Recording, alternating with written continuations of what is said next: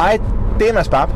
Jeg har sat mig i bilen igen, og denne gang er jeg på vej på en lidt længere tur. Jeg skal nemlig til Varde, hvor jeg skal mødes med Pia Kehlet og Susanne Westergaard, der begge arbejder i Varde Kommune.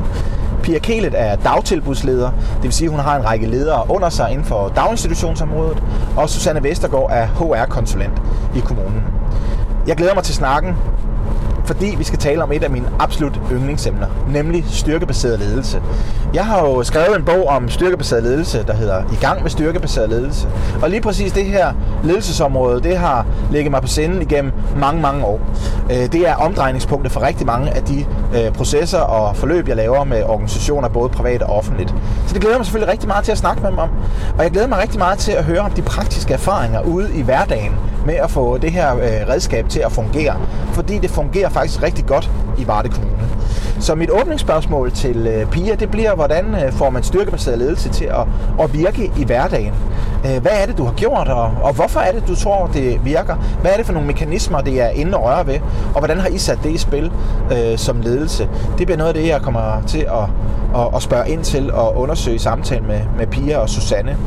Fordi i Varde Kommune, der hænger styrkebaseret ledelse sammen med en sygefraværsindsats. Det vil sige, at man også fra kommunens side har identificeret sygefraværet som en vigtig indsatsområde, fordi man tilbage i to tusind og fjorten konstaterede, at man lå på landsgennemsnittet. Det synes man var for højt. Det ville man gerne gøre noget aktivt på. Det har de gjort. Det har de gjort ihærdigt og stringent. Og i dag ligger de på en trettende plads ud af otteoghalvfems kommuner. Det er en flot indsats, hvor at den styrkebaserede ledelse, både de praktiske metoder i det, men i høj grad også det mindset, der ligger, har været en central del af indsatsen. Så, så nogle af de erfaringer, de har gjort sig med det, det bliver også øh, spændende at høre. Og noget af det, som jeg ved fra øh, mit, øh, mit, min snakke med, med Pia og Susanne, op til at vi skal have den her dialog i dag, det har været, at øh, uanset om man så snakker trivsel, sygefraværsindsats, eller om man snakker styrkebaseret ledelse, ja, så er det ikke bare et spørgsmål om at snakke trivsel for trivselens skyld, eller et spørgsmål om, at det bare handler om at nedbringe sygefraværet, fordi et lavt sygefraværstal er jo ikke nødvendigvis interessant i sig selv. Nej, det bliver først rigtig interessant, når man kan se, at kerneopgaven bliver løst rigtig godt. Og det bliver noget af det, jeg glæder mig rigtig meget til at undersøge samtalen, for at det forhåbentlig også bliver interessant for jer at lytte med. At vi finder frem til, hvordan er det, vi får og styrkebaseret ledelse til at hænge sammen med kerneopgaven og strategien og de fokusområder, der er. Så det ikke bare bliver sådan en dialog om medarbejderens fortræffeligheder og alle de fantastiske ting, eller de ønsker, man måtte have til ligesom at sige, hvornår brænder jeg rigtig godt i mit arbejde.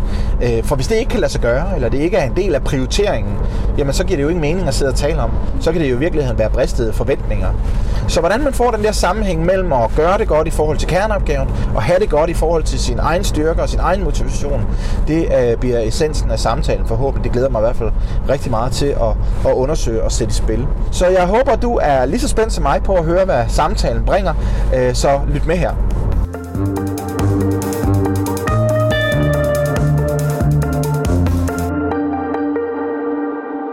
Pia, du har arbejdet med styrkebaseret ledelse i en årrække. Hvad har, hvad har du egentlig lært om at få succes med den her ledelsesform? Mit arbejde består primært i at lede gennem ledere. Og det, jeg har været særlig opmærksom på i forhold til styrkebaseret ledelse, øh, har været at sætte de her styrker i spil. At mine daglige ledere øh, i deres arbejde, både i deres teamsamarbejde, men også i deres arbejde i forhold til medarbejderne, er blevet opmærksom på at spotte styrkerne. Ikke at de ikke samtidig med ikke er opmærksom på øh, svaghederne, eller det, der ikke kan betegnes som styrker i forhold til kerneopgaven, Men, men at det er det styrkebaserede, der ligesom er fokus på. Derudover så kan man sige, at på, på uddannelsen øh, er vi blevet introduceret for en hel masse forskellige spørgsmål, som øh, tager udgangspunkt i situationen for medarbejderne lige her nu.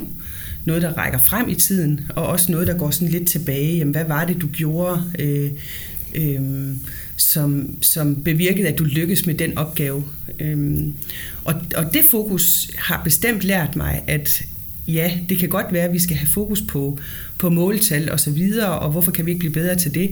Men det, vi kommer allerlængst med, og det, der skaber størst arbejdsglæde, det er at have fokus på styrkerne.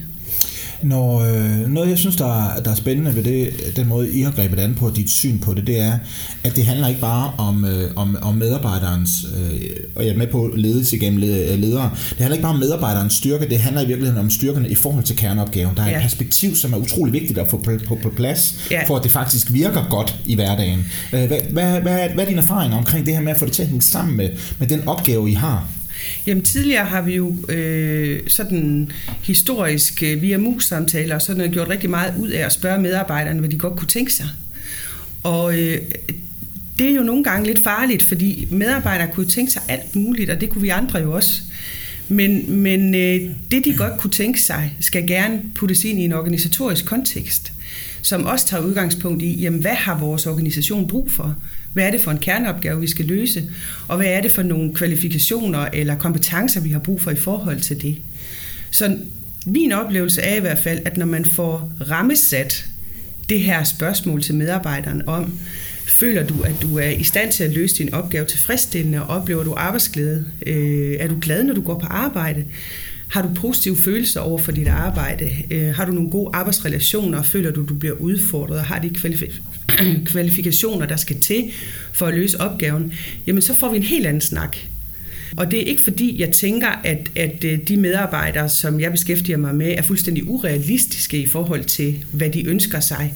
Men der er så mange grene inden for det pædagogiske fagområde, som man kunne tænke sig. Og den toning, vi har valgt i Varde Kommune, som handler meget om øh, tidlig indsats og, og øh, øh, systematiserede didaktiske overvejelser i vores pædagogik, skal jo også afspejles i den måde, vi håndterer vores medarbejdere på. Har det været, øh, har det været nemt, eller har det været svært ligesom at få det fokus rettet ind, sådan så at man faktisk også som medarbejder begynder at forstå, hvad det er for nogle styrker, jeg har i forhold til kerneopgaven, og det ikke bare er den her sådan lidt åbne ønskeliste-tilgang. Øh, har det været, hvordan, hvordan har I arbejdet med at få skabt den bevidsthed øh, hos både, ja, både hos dine ledere, men også deres evne til at skabe den hos deres medarbejdere? Jamen jeg tror da, det er sådan en generel bevidsthed om, at, at vi kan faktisk alle sammen godt tåle at høre, hvad det her det handler om. At, at vi lever i et, et samfund, øh, hvor der bliver færre og færre midler til de store velfærdsområder. Vi er nødt til at tænke anderledes om vores opgave. Og sådan som det var for tyve år siden, jamen sådan bliver det ikke igen.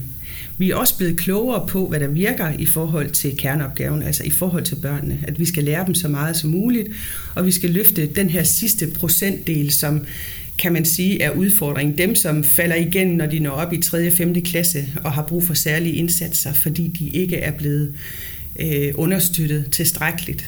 Øh, så jeg tænker, der, der, der er mange ting, der ligesom spiller ind, og jeg tænker, at vi som ledere kan være med til at og sætte rammen øh, ved at have en organisation helt op fra det politiske niveau til direktionsniveauet, som siger, jamen prøv lige at høre her, vi har den og den udfordring. Kan I være med til at hjælpe os øh, med at se, hvordan vi løser den bedst muligt? Og der tænker jeg, at det er hele organisationen Varde Kommune, som har været god til det. Øh, jeg oplever, at vi har nogle politikere, der faktisk gerne vil vores fagområde, og gerne vil være med til at understøtte det. Og de ting, vi peger på, øh, at vi har brug for, jamen det er ikke altid, vi kan få det. Øhm, men hvad kan vi så gøre? Øh, hvordan kan vi så hjælpe hinanden med at komme derhen, hvor vi gerne vil?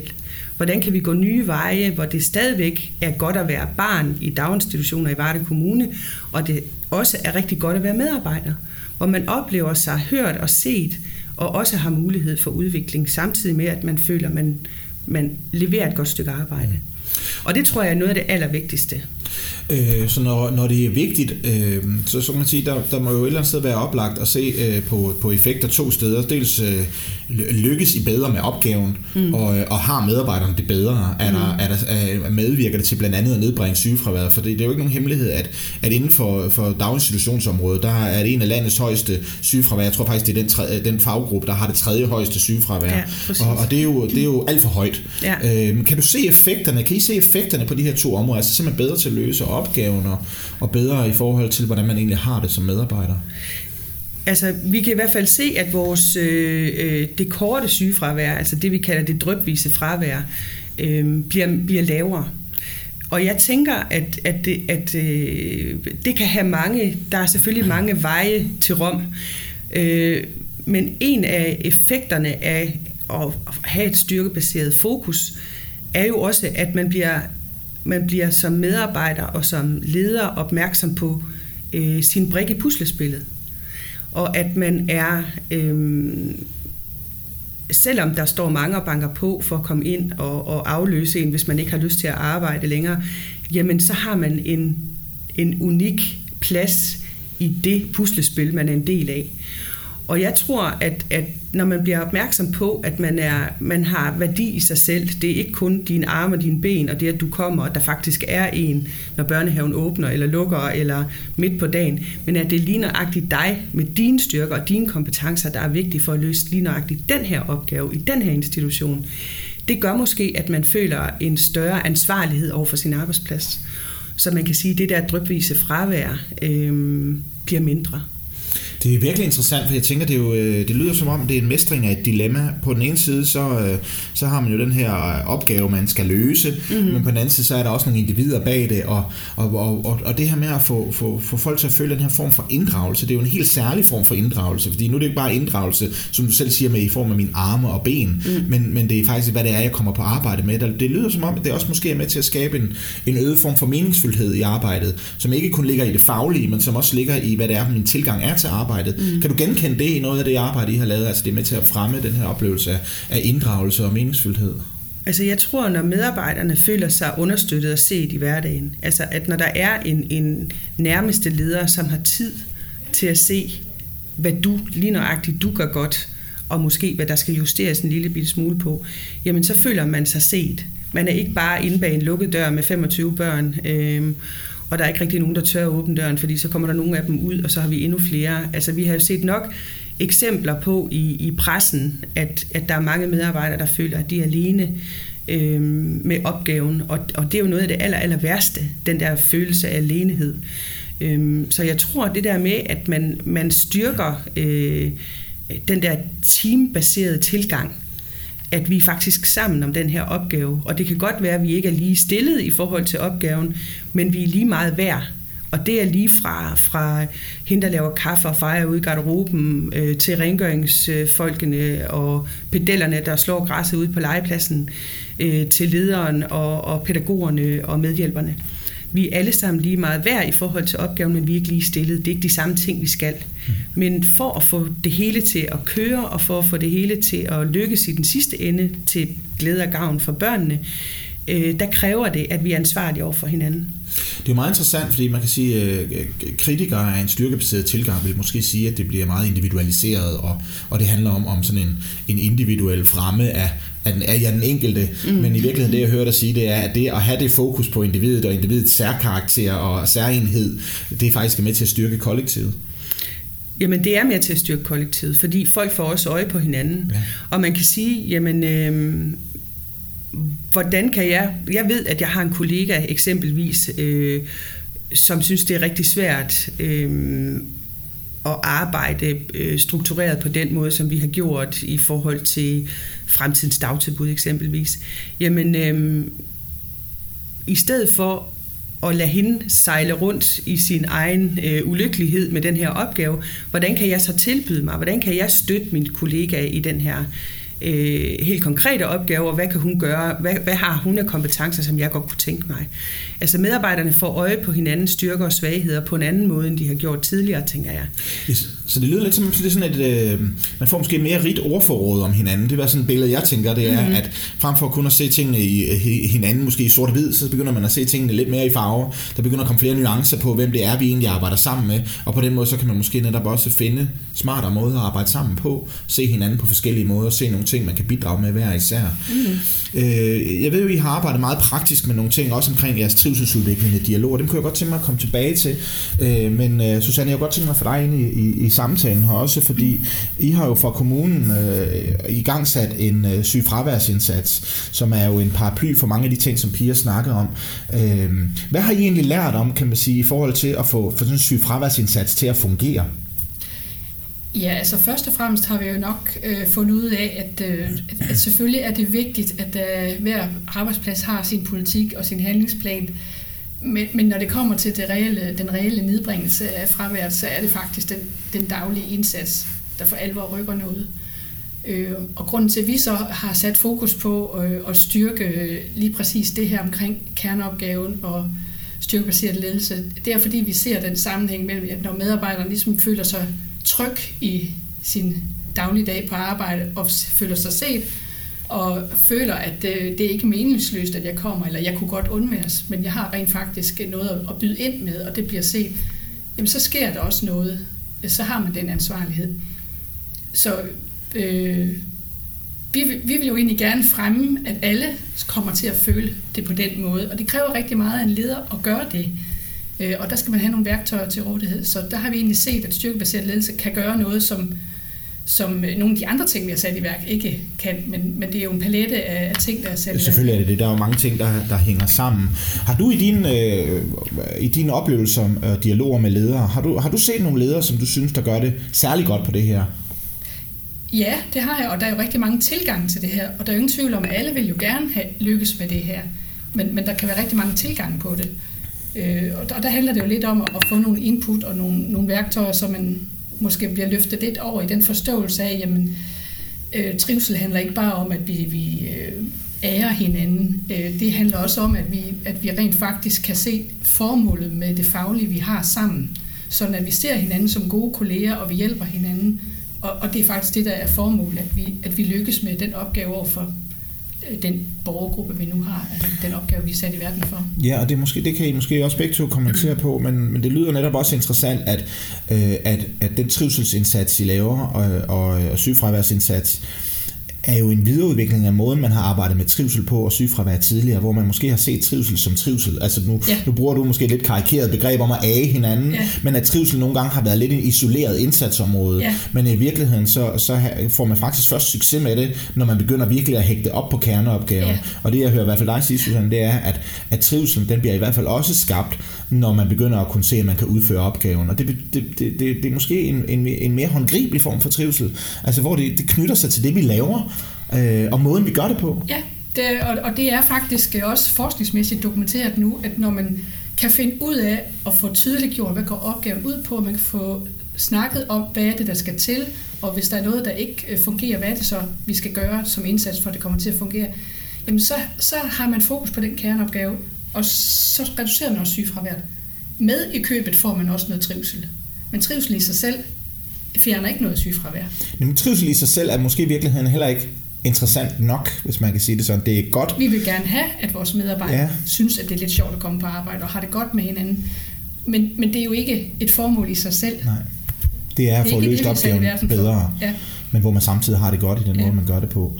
Øhm, Hvordan, hvordan er I egentlig lykkes med at nedbringe sygefravær så i sådan en indsats? Er der, er der konkrete tal på det? Ja, altså vi, vi er kommet langt, og vi kan se, nu, øh, nu har vi jo så lige lavet en personalredegørelse for to tusind og seksten, og viser, at vi ligger på, som kommune på en trettende plads ud af otteoghalvfems kommuner. Og det er vi da rimelig godt tilfreds med. Det stopper selvfølgelig ikke der, og, og det skal heller ikke hægtes op på tal det hele, men, men det sætter lidt i perspektiv. Vi har faktisk rykket os et rigtig godt stykke. Og det, der, det har der været mange grunde til. Øh, først og fremmest tror jeg, at det, at man laver et projekt, hvor man sætter fokus på det, det kan ligesom sådan kickstarte. Og så får man prøvet nogle forskellige ting af, nogle indsatser på forskellige niveauer, på medarbejderniveau, på teamniveau, på ledelsesniveau, på organisatorisk niveau. Og prøve at finde ud af, hvad er det egentlig, der virker her? Ja, fordi det, jeg synes også, det er spændende i forhold til den styrkebaserede tilgang, det er, at den jo rammer på forskellige niveauer. Ja. Øh, og Pia, nu er du jo, du er jo leder af ledere, og, og, og du er jo, du er jo styrkebaseret i din tilgang. Det hører vi jo tydeligt, den måde, du, du fortæller om det på.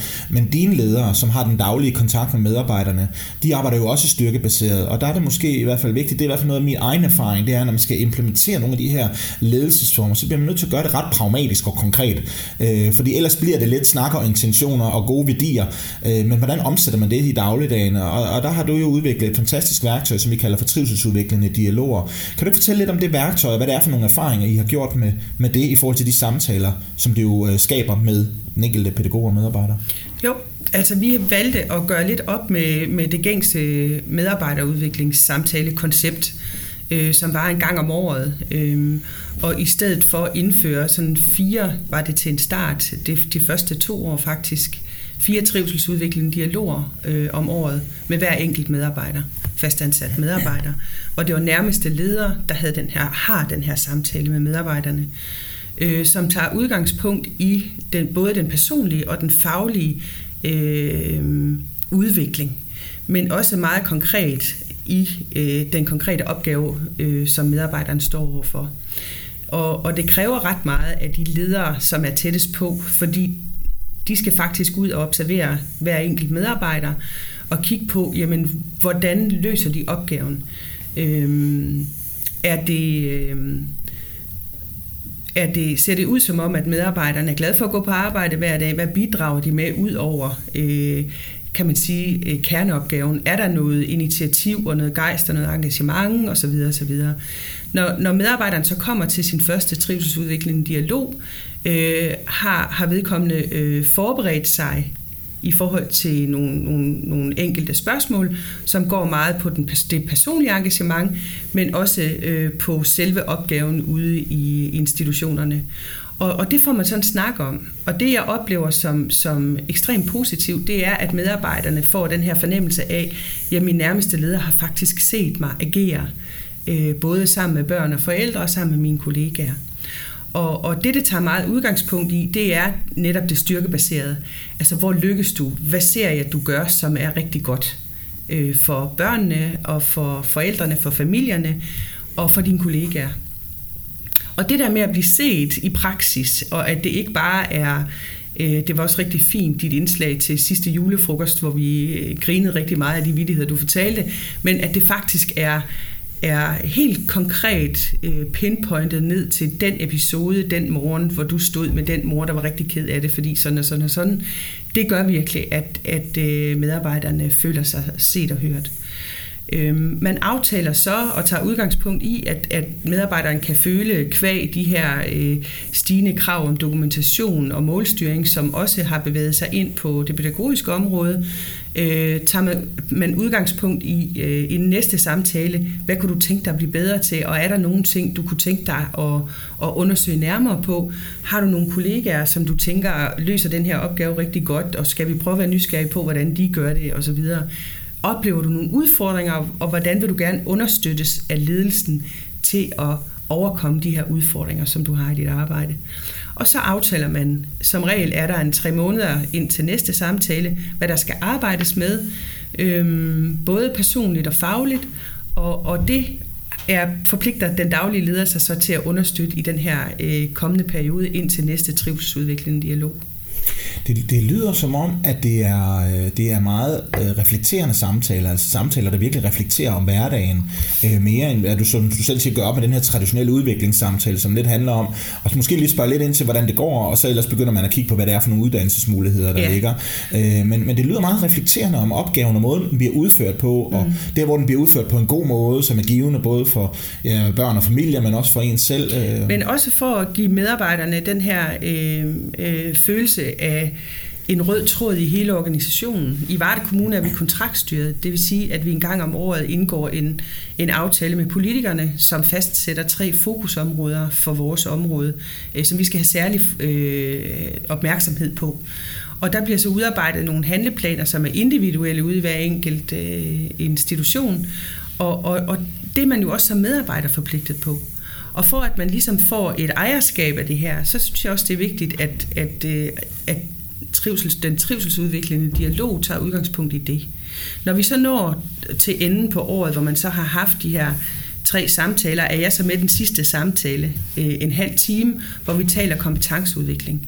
For noget af det, som, som jeg gerne vil betone i det her, det handler netop også om, at man har de rette kompetencer til de opgaver, man skal løse. Og at man i hvert fald får øje på, hvad er det, jeg eventuelt øh, kunne profitere af at blive bedre til som medarbejder, for at føle, at jeg gør det rigtig godt. Og øh, der har vi også et, et, et helt fantastisk samarbejde øh, i Varde Kommune, hvor man kan sige, at hele dagtilbudsområdet toner øh, kompetenceudviklingen i den retning, vi gerne vil alle sammen. Så det kan godt være, at, øh, at øh, en af mine ledere oplever at have en medarbejder, der godt kunne tænke sig at komme på et kursus i mindfulness. Men hvis det øh, kursus eller den uddannelse ikke lige præcis passer ind i den, hvad skal man sige, øh, de fokusområder og, og, og, og den vej, vi er på vej lige nu, jamen så må vi prøve at finde ud af, om vi kan få det forløst på en anden måde, men også gøre medarbejderne opmærksom på, jamen det er ikke der, vi er lige nu. Det er rigtig interessant, at du godt kunne tænke sig det, og det kunne godt have en relevans i en anden sammenhæng. Men, men det, vi kan tilbyde dig lige nu i forhold til det, vores kerneopgave, sådan som den ser ud nu, det er det og det og det og det. Mm. Så det bliver også en, så det, så det er jo den praktiske tilgang der, hvor at, at det ikke bare bliver en, en, sådan en ønskesamtale, men igen at prøve at finde ud af, hvad er det for nogle ønsker og nogle, en personlighed medarbejderen har, og hvordan hænger det så sammen med, med kerneopgaven og de fokusområder. Og det har jo også med til, tænker jeg, at man føler, man løfter i flok. Når man, når man, når man oplever, at jamen, det er ligegyldigt, hvor du er henne, i hvilke sammenhænge på, på nul til atten års området faktisk, jamen, jamen, så taler vi samme sprog. Øhm, og vi har fokus på de samme øh, kan man sige udviklingsmæssige tiltag, rent kompetenceudviklingsmæssigt, øhm, og har, møder hinanden på uddannelser, om det er sagsbehandlere, psykologer, pædagoger, lærere og så videre, så vi bevæger os i samme retning. Ja, som er med til at give noget af den sociale kapital, man også mange gange efterspørger i nogle af de her, i nogle af de her sammenhænge. Jeg kunne forestille mig, at der er nogen, som, som, som hører, der fortæller om de trivselsudviklende dialoger, som tænker, hold da fast, det må tage meget tid. Øh, og hvordan skal vi nogensinde få tid til det i vores hverdag? Yeah. Og jeg tænker også, det må også have været en, øh, måske stadigvæk en udfordring, I oplever. Øh, fordi mange af jeres ledere er jo ikke ledere på fuld tid. Øh, de løser jo også kerneopgaven selv, altså kerneopgaven forstået på kontakten med, med børnene og familierne. Yeah. Men hvordan, hvordan, øh, hvordan, hvordan, hvordan har I fundet tiden til det i hverdagen? Altså hvordan er ligesom den tidsproblematik øh, blevet skabt i forhold til at kunne have ja, ja, de fire samtaler med hver medarbejder, øh, men ikke kun det, fordi det er jo også observationerne i dagligdagen og refleksionen omkring det, øh, det beløber sig til en del af tid og fokus. Men det er jo helt klart en investering, og det er jo helt klart, øh, kan man sige, et, et øh, det er ikke noget, jeg kan komme og sige, nu gør vi sådan. Øh, det er noget, vi er nødt til at være enige om, at, at nu, nu vælger vi den her strategi, og vi prøver at se, om det her det kan lade sig gøre, og det er helt klart, der er nogle andre ting, der må vige, fordi vi vælger at, at have trivselsudviklende dialoger i vores dagtilbud. Men det, jeg oplever, som, som de daglige ledere kommer tilbage og siger, det er også, at de der snakke i hverdagen, altså de der med, har du lige fem minutter, og, og, og måske også det der med at bruge tid på ting, der går i hårdknude, eller medarbejdere, der misforstår hinanden, eller bliver uvenner, eller hvad det nu kan være, eller konflikter, der måtte være, altså det mindskes. Så, så for, måske også fordi man som medarbejder tænker, nej, men jeg... jeg noterer det her, og det vil jeg tale med min daglige leder om, om en måned, når vi mødes til trivselsudviklende dialog. Øhm, så jeg tænker, de snakke, øh, som der skal være i hverdagen, er der selvfølgelig rent øh, for at løse noget praktik, men det, der handler om mig og min personlige og faglige udvikling, det kan jeg godt tåle at vente med, til jeg mødes med min daglige leder igen om to måneder. Mm. Øhm, og så oplever vi generelt, at, at øh, det løfter Det løfter fagligheden, og det løfter øh, nysgerrigheden på, hvordan kan vi gøre det her bedre. Og, og det løfter også øh, den enkelte medarbejders bevidsthed om deres plads i det her hierarki, som en stor organisation er. At jeg har faktisk også noget, jeg skulle have sagt i forhold til kerneopgaven. Nu hvor at det, det jo, som du siger, handler meget om de, de ting, der, der fungerer godt, det velfungerende, og men du også har været meget klar på, at det ikke bare er et isoleret fokus på kun det, der fungerer godt, der er også snak om ting, der er problematiske, svære og vanskelige, synes jeg, du tydeligt gør rigtig godt. Det er jo ikke bare et spørgsmål om kun at kigge på succeserne, men også at kigge på det her, hvor det er vanskeligt, og hvad der så kan bringes i spil for det. Men, men som du også lidt er inde på, så er jeres område jo også under forandring, dokumentation, tidspres, mindre ressourcer osv. Mange af de ting, som, øh, som også skaber et pres på kerneopgaven, på løsningen af kerneopgaven. Er, er der plads til i de her samtaler til, at man også som medarbejder kan udtrykke sine frustrationer omkring et system, som man måske ikke helt forstår, eller nogle prioriteringer, man ikke helt forstår? Øh, fordi det er jo i hvert fald også noget der, hvor at, kan man sige, den styrkebaserede ledelsestilgang bliver kritiseret, som er måske et udtryk for, at man lidt censurerer lidt de der negative, lidt kritiske holdninger. Men skaber der en pl- skabes der en plads til det i de her trivselsudviklende dialoger?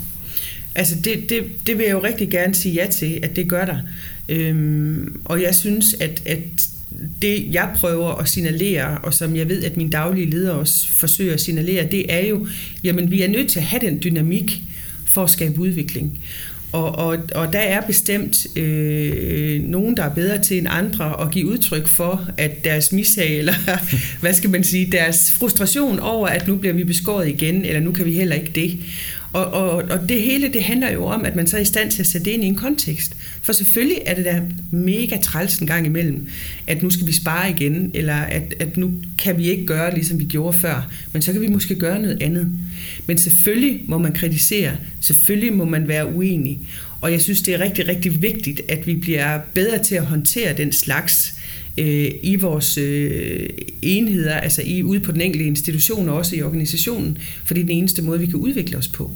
Ja, og, jeg tænker, og det skaber en god dynamik. Ja, og jeg tænker, at den, det at, at, at kunne fortælle om det åben, samtidig med, at man har det her mere nuancerede syn på medarbejderne, som I jo får kvæg af, I undersøger flere ting og taler om flere ting, også gør igen, at man måske kan finde nogle andre sammenhænge i, hvordan får man hverdagen til at fungere bedre. Så når du, når du både hører Pia selvfølgelig tale om det her, men også ser den praktiske måde, de har arbejdet med det på, hvad tænker du så som H R-medarbejder, H R-konsulent, omkring det at arbejde meget praktisk med det på den form, altså arbejde med det i de her form for trivselsudviklende dialoger, som en praktisk måde at udføre en sygefraværsindsats?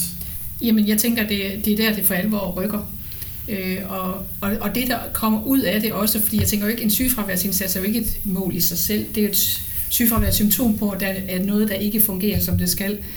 Og, og den indsats, som du gør, Pia, der, den, den viser jo, at øh, der er altså en vej frem til, at man kan få nogle mere ressourcestærke medarbejdere, som, i, som kan forholde sig til deres opgaver og måden, vi gør det på. Og det har vi rigtig meget brug for. Så, så udover at vi har brug for, at de kommer på arbejde og løser nogle ting, sådan rent i et sygefraværsperspektiv, så har vi jo også brug for dem sådan, øh, på, en kommune, øh, på et kommuneniveau til at tænke i, forholde sig kritisk til det, de gør i dagligdagen, komme med bud på, hvad kunne vi gøre anderledes, hvordan kunne vi gøre det bedre. Fordi som vi var inde på før, jamen vi får ikke flere ressourcer, vi får flere opgaver, øh, og der kommer flere krav til os, nogle nye forventninger. Hvordan løser vi det? Og det er altså kun medarbejderne sammen med deres ledere, der har de rigtig gode bud på, hvordan kunne vi gøre nogle ting anderledes her, så vi rent faktisk lykkes med det. Og stadigvæk kan holde af at gå på arbejde og synes, at vi gør det godt i vores arbejde.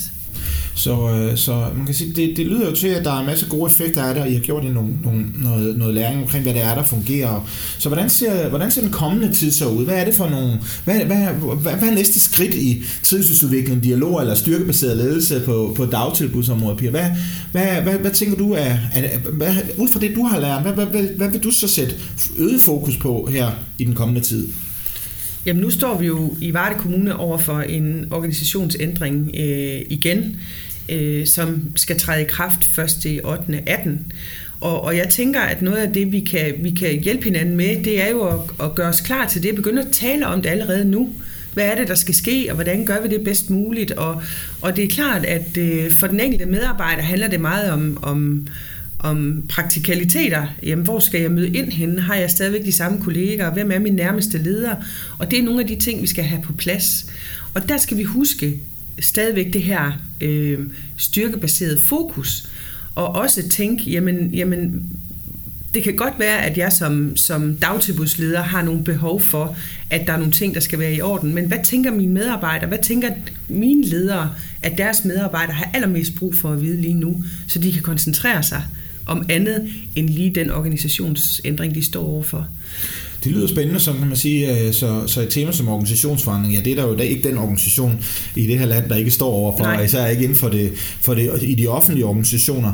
Øhm, og samtidig siger du også, at det skal vi også have ligge en, en styrkebaseret ledelsestilgang til. Og så kan jeg høre nogle, øh, nogle kritikere, som jeg har talt med mange steder, som siger, men, men lyder det, det, det lyder lidt som om, at nu må vi så kun tale om det positive ved forandringerne, og nu skal vi kun snakke om alle de muligheder, det bringer.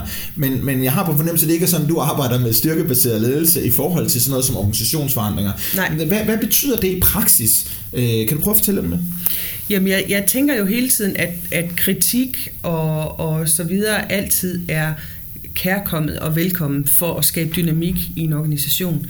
Men, men den skal også have en reflekteret faglig baggrund.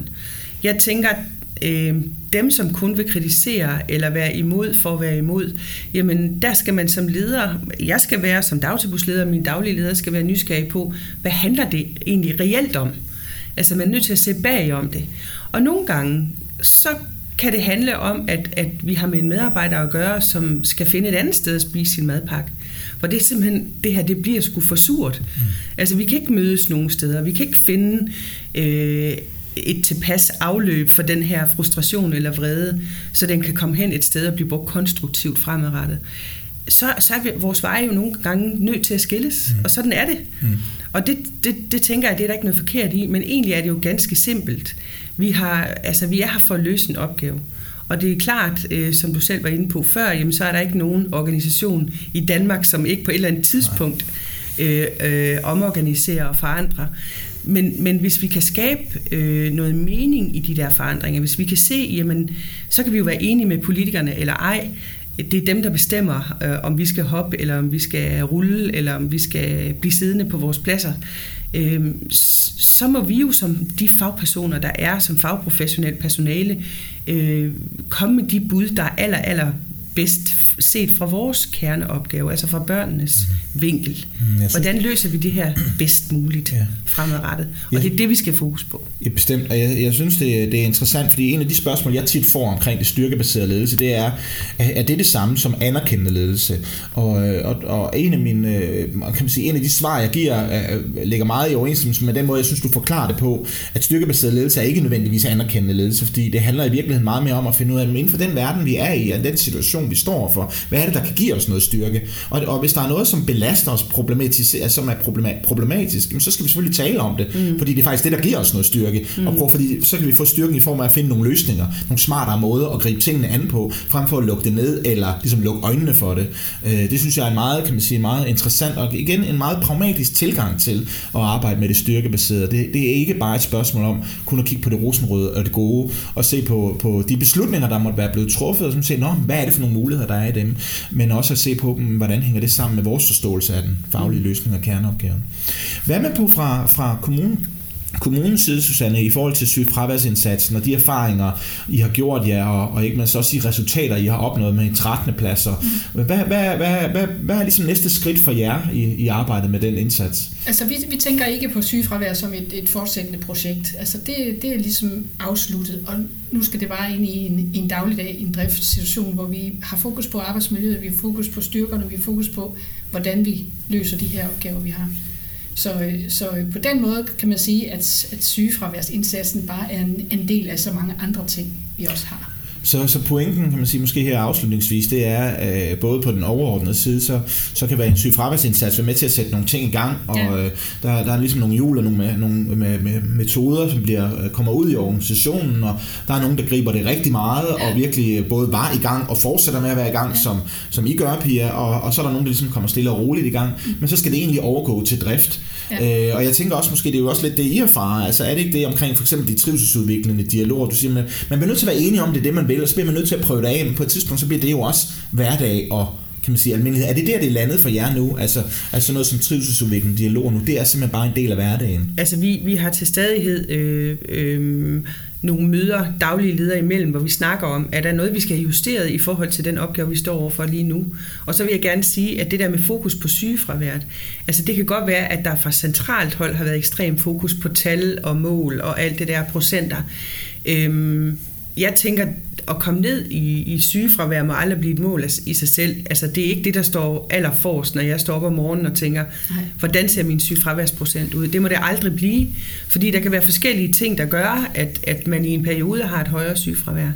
Øhm, og, og det tænker jeg også, vi har fået snakket os frem til, fordi det på et tidspunkt var, virkede som om, øh, set fra vores øh, øh, decentrale lederes Øh, synspunkt, at det var det, vi blev målt på. Hvordan ser din sygefraværsprocent ud?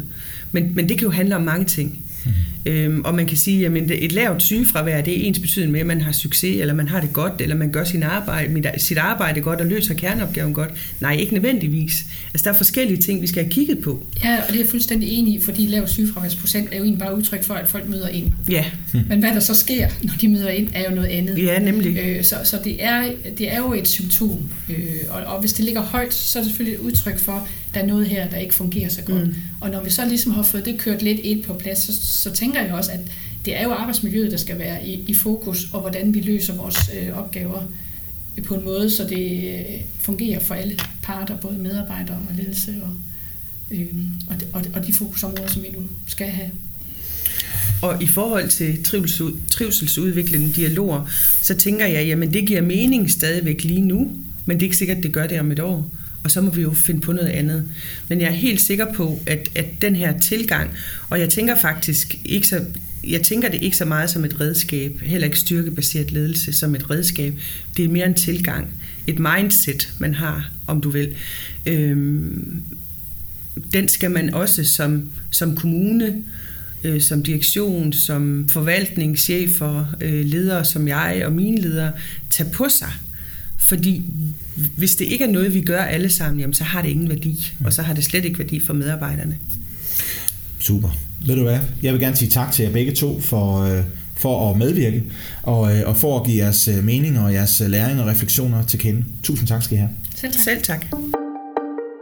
En af de ting, jeg synes, der var spændende ved samtalen med Pia og Susanne, det er at høre, hvor pragmatisk de i virkeligheden tilgår et øh, område som styrkebaseret ledelse.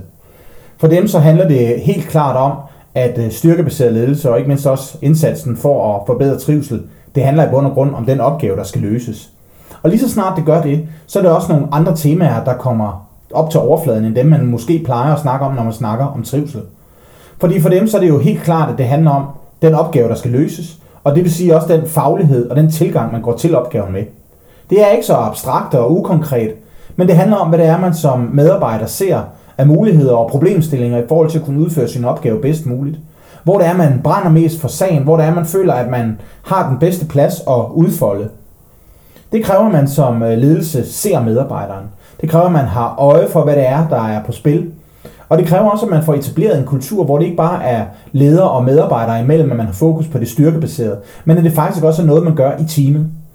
For det interessante er jo, som de fremhæver, det er, at når man som team begynder at få øjnene op for hinanden på det punkt, så bliver det ikke bare et spørgsmål om, at vi skal opgave, løse en opgave sammen, men at vi også skal løse den på bedst mulig vis. At vi skal finde ud af, hvordan vi støtter hinanden, gør hinanden stærke, spiller hinanden gode, og vi på den måde finder frem til de smarteste løsninger. Men det kræver jo tid, og det gør nok alle ledelsesindsatser, hvis vi skal gøre noget anderledes end det, vi gør i dag, hvis vi skal have en bedre hverdag, en hverdag, hvor vi gør det bedre og har det bedre. Alt for mange gange så bliver der talt om nye ledelsestilgange og organisationsforandringer og nye måder at gøre ting på. Men der sker ikke noget efterfølgende. Der tales utrolig meget og handles desværre alt for lidt.